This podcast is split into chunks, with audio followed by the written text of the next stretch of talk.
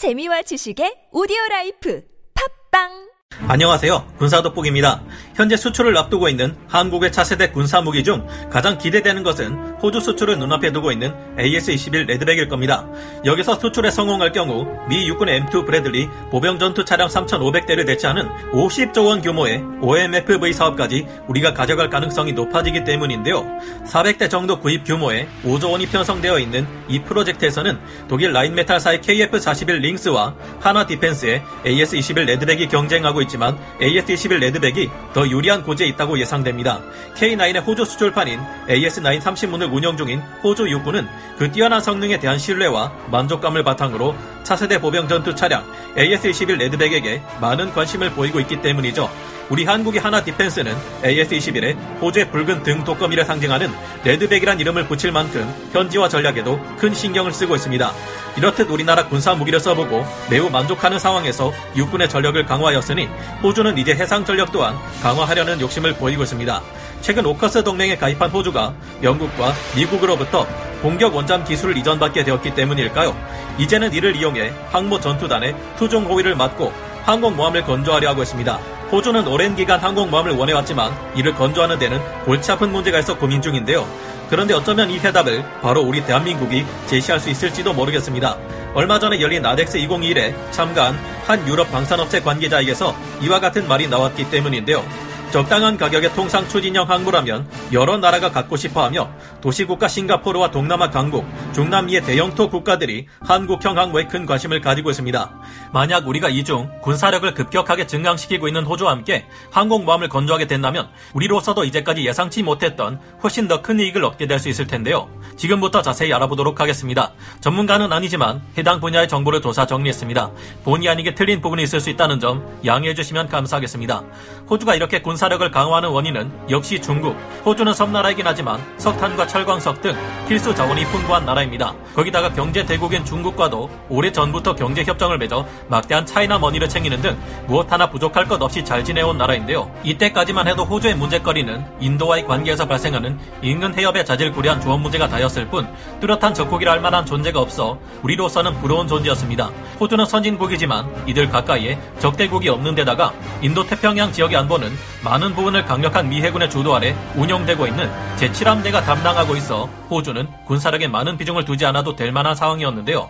2007년 미국, 인도, 일본, 호주 이렇게 4개국이 참여하는 비공식 안보협의체로 쿼드라는 명칭이 사용되었고 이것은 이후 9년간 중단되었다가 2017년에 다시 부활했습니다. 하지만 이 시기부터 지금까지 미국은 중국과 갈수록 더욱 극심해지는 대립적 구조를 취하고 있는데요. 이때까지도 호주와 중국은 원만한 경제 교류를 하고 있었지만 자신들과 대립하고 있는 미국과 동맹했다는 입장에서 중국과의 관계가 조금씩 틀어지게 되었습니다. 그러다 결정적으로 코로나19가 발병되면서 2020년 4월 코로나19 발원지를 조사해야 한다는 호주의 공식 입장이 발표되면서 두 나라 사이의 관계는 급격하게 틀어지기 시작했습니다. 이것이 발화점이 되어 중국은 호주에서의 수입을 중단함으로써 경제 보복을 했습니다. 이때 호주의 수출 품목들은 중국이 많이 구매하고 있었던 터라 중국이라는 큰 손님을 잃은 호주가 항복을 할 것이라고 중국은 예상했는데요. 그런데 그들의 예상과 달리 2021년인 지금까지 호주는 잘만 버티고 있으며 오히려 중국이 석탄 부족으로 전국에 전력난이 발생하는 등 대려 자신의 발등에 도끼를 찍어버린 상황이 되었습니다. 이러한 상황이다 보니 적대국이 없었던 호주에서 중국이라는 적대국이 생기게 되었고 현재는 쿼드의 일원 그리고 오커스 동맹의 일원으로 인도태평양의 안보 방위를 맡음과 동시에 중국과의 견제를 위해 군사력을 크게 증대시키고 있습니다. 호주가 핵심 동맹인 미국이나 영국, 프랑스, 일본 등과 함께 항공모함을 만들지 않았던 이유 호주는 1970년대까지만 하더라도 항공모함을 보유하고 있던 나라입니다. 영국의 마제스틱급 항공모함인 멜버른함과 시드니함을 운영했는데요. 이 두 척의 호주 항공모함은 한국전쟁 초기에 큰 도움이 되었습니다. 특히 북한군에 밀린 대한민국 국군 및 유엔군이 한반도 남단까지 밀려났을 때 중요한 역할을 수행했습니다.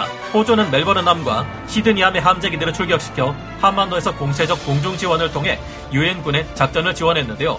특히 그중 시드니함은 기동이 제한되는 한반도 서해 연안까지 그것도 정비 및 인력 운영의 험악한 여건임에도 불구하고 1951년 후반기부터 1952년 전반기까지 4개월 동안 강도 높은 작전 주기를 소화하며 한국군을 도왔습니다. 그러나 이 두 항공모함이 노후화로 인해 은퇴할 때가 다가왔는데요. 호조는 이를 대체할 항공모함을 찾지 못하고 있던 차에 이제는 안보상 큰 위협이 없다고 판단했습니다. 평화로운 시대에 굳이 엄청난 유지 비용이 드는 항공모함을 우리에서까지 가질 이유는 없었던 것이죠. 호주 해군의 항공대는 한국 전쟁 이후에도 계속 유지되었지만 항공모함과 관련된 기술은 시대가 지나며 갈수록 복잡해졌고 관련 비용 또한 기하급수적으로 증가했기에 호조는 항모에 대한 열정이 점점 식게 됩니다. 그래서 호조는 이 시기 항공모함 운영을 포기하게 됩니다. 하지만 호주와 가까이 있는 중국이 랴오닝 항모 전단과 산둥 항모 전단을 비롯해 갈수록 더욱 크고 강력한 항모를 건조하고 동아시아의 패권을 지배할 야욕을 보이기 시작하며 호주와 중국의 대립은 심화되었는데요. 미국을 도와 적극적인 군사 지원을 아끼지 않는 호주는 다시금 항공모함 전력의 필요성을 느끼기 시작합니다. 항공모함이 없고 규모는 작은 편이지만 호주 해군은 나름 고성능의 전투함대를 갖추고 있습니다. 3척의 호바트급 방공구축함과 8척의 안자급 포위함, 수중 내수량 3,407톤에 콜린스급 잠수함 6척으로 구성된 나름대로 체계가 잡힌 함대를 보유하고 있는데요. 호주 해군의 최강 함정인 호바트급은 만재배수량 7,000톤급의 이지스 구축함으로 우리 해군의 세종대왕급과 동일한 이지스 방공시스템의 핵심 AN-SPY-1DV 레이더를 갖추고 있어 약 320km 밖에서 날아오는 적항공기와 미사일을 탐지할 수 있습니다. 지구 공면 효과로 인한 틈새를 노리는 시스키밍 대한미사일의 경우 또한 약 83km 밖에서 탐지할 수 있으며 탄도미사일의 경우 약 925km 밖에서 탐지할 수 있는 성능을 자랑하는데요. 또한 레이더가 각 함교의 사방에 배치되어 360도 전방위를 감시할 수 있습니다. 또한 마찬가지로 목표 조사 및 무장 유도를 위해 AN-SPG-62 일루미네이터를 사용하는데요. 호바트급 방공 구축함은 48셀의 수직 발사관과 4연장 하푼 대한미사일 발사관 2기 등을 갖추고 있습니다. 보시다시피 이 전투함은 우리 해군의 세종대왕급 구축함보다 화력은 다소 열세지만 더 뛰어난 부분도 있습니다. 바로 합동교전능력 CEC에 필요한 통합평면 배열 안테나를 탑재하고 있다는 점인데요. 덕분에 해상 조기경보 통제기 E2D를 비롯해 다른 전투함 등의 도움을 받아 탐지 능력을 극대화하는 것은 물론 조기경보 통제기의 요도를 이용해 보이지 않는 곳에 위치한 적을 타격하는 초수평선 타격 능력을 발휘할 수 있습니다. 이렇게 강한 군함대를 가지고 있다 해도 이상하게 가격이 지나치게 높다는 문제점이 있습니다. 아니나 다를까 여기에는 역시 이유가 있었는데 조선 회사들의 횡포가 끊일 줄을 모르기 때문입니다. 대표적으로 호바트급 구축함의 일본함을 예로 들 수 있는데요. 호주에서는 나름 호바트급 구축함을 빨리 만들기 위해 여러 조선소에서 분할 제작한 다음 잠수함 공사 조선소에서 최종 조립하는 방식을 택했습니다. 그런데 어느 조선소는 블럭을 미터법으로 만들고 어느 조선소는 블럭을 인치법으로 만드는 등 각 조선소마다 블럭을 자기들 멋대로의 기준으로 제작한 탓에 결국 개판이 되고 말았습니다. 결국 애써 만든 블럭은 모조리 폐기하고 새로 블럭을 제작해야 했는데 이 같은 삽질로 호바트급 구축함의 가격은 폭등하여 적당 건조비가 무려 2조 5천억 원에 육박하게 됩니다.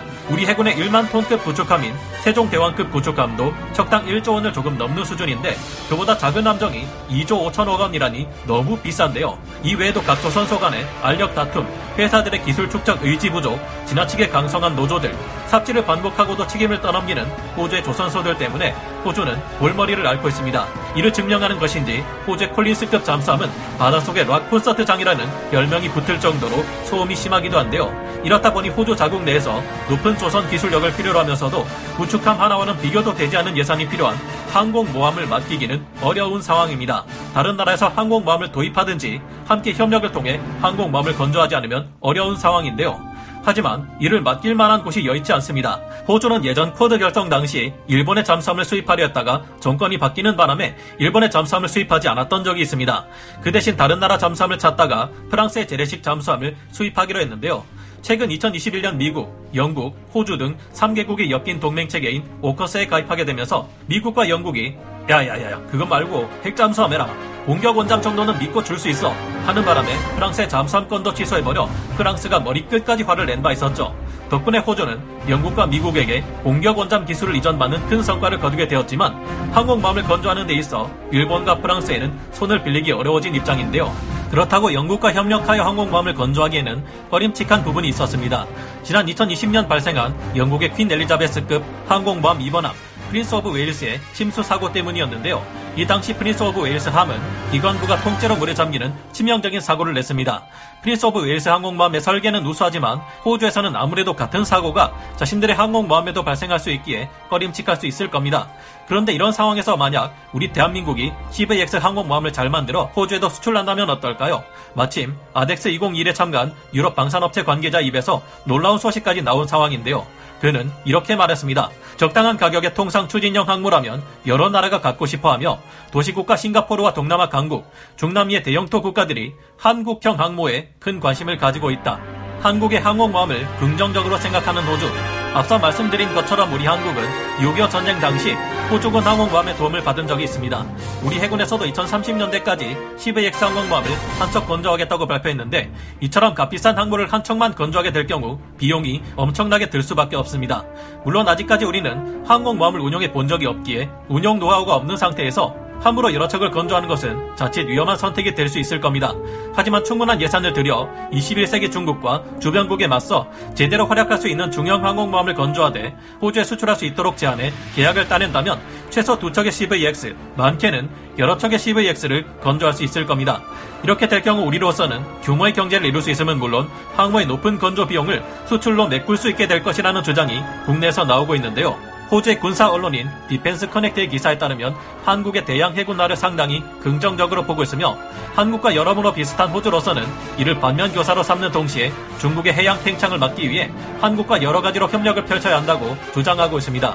호주의 군사 전문가인 존 블랙스랜드 호주 국립대학 교수는 지난 3월 22일 한국해양전략연구소에 기고한 호주 해군의 항공모함 운용 경험, 대한민국에 주는 시사점이라는 글을 통해 이처럼 한국의 항공모함에 긍정적인 반응을 보였는데요. 경항공모함의 엄청난 전략적 가치를 고려할 때 이를 확보하려는 대한민국의 노력은 매우 중요하며 의미 있습니다. 항모는 영내 안보와 안정을 위한 활동에 참여하고 동남아시아 해역 등 도움이 필요한 곳에 지원을 제공하는 중견국가로서 대한민국의 위상을 높일 수 있을 것입니다. 블랙스랜드 교수는 호주의 캔버라급 항공모함들은 인도태평양에서의 노력을 수행하기 위해 구성된 기동 전단에서 핵심적인 역할을 하고 있습니다. 대한민국 해군이 확보하게 될 항공모함 또한 호주와 함께 신남방정책 전략 일환으로 이러한 활동을 수행할 수 있을 것입니다라고 자신의 소견을 밝히기도 했습니다. 우리 한국의 조선 기술력은 세계 1위인 만큼 호주의 조선소에서 직접 만드는 것보다 훨씬 더 저렴한 가격에 강력한 항공모함을 건조해줄 능력이 있습니다. 다만 우리 한국도 항공모함을 건조해 본 적도 없고 운용해 본 적도 없는 만큼 엘리자베스급 항모를 설계한 영국의 밥콕사나 트리에스테급 강습 상륙함을 건조한 이탈리아 핀칸티에리사와 같은 외국의 방산업체와 치밀한 협력을 주고받아야 할 것입니다. 하지만 정말로 영국의 설계, 한국의 조선 건조 능력, 호주의 자본을 합쳐 다수의 항공모함을 확보한다면 각국의 나라에서도 시간과 비용을 절약할 수 있게 되는데요.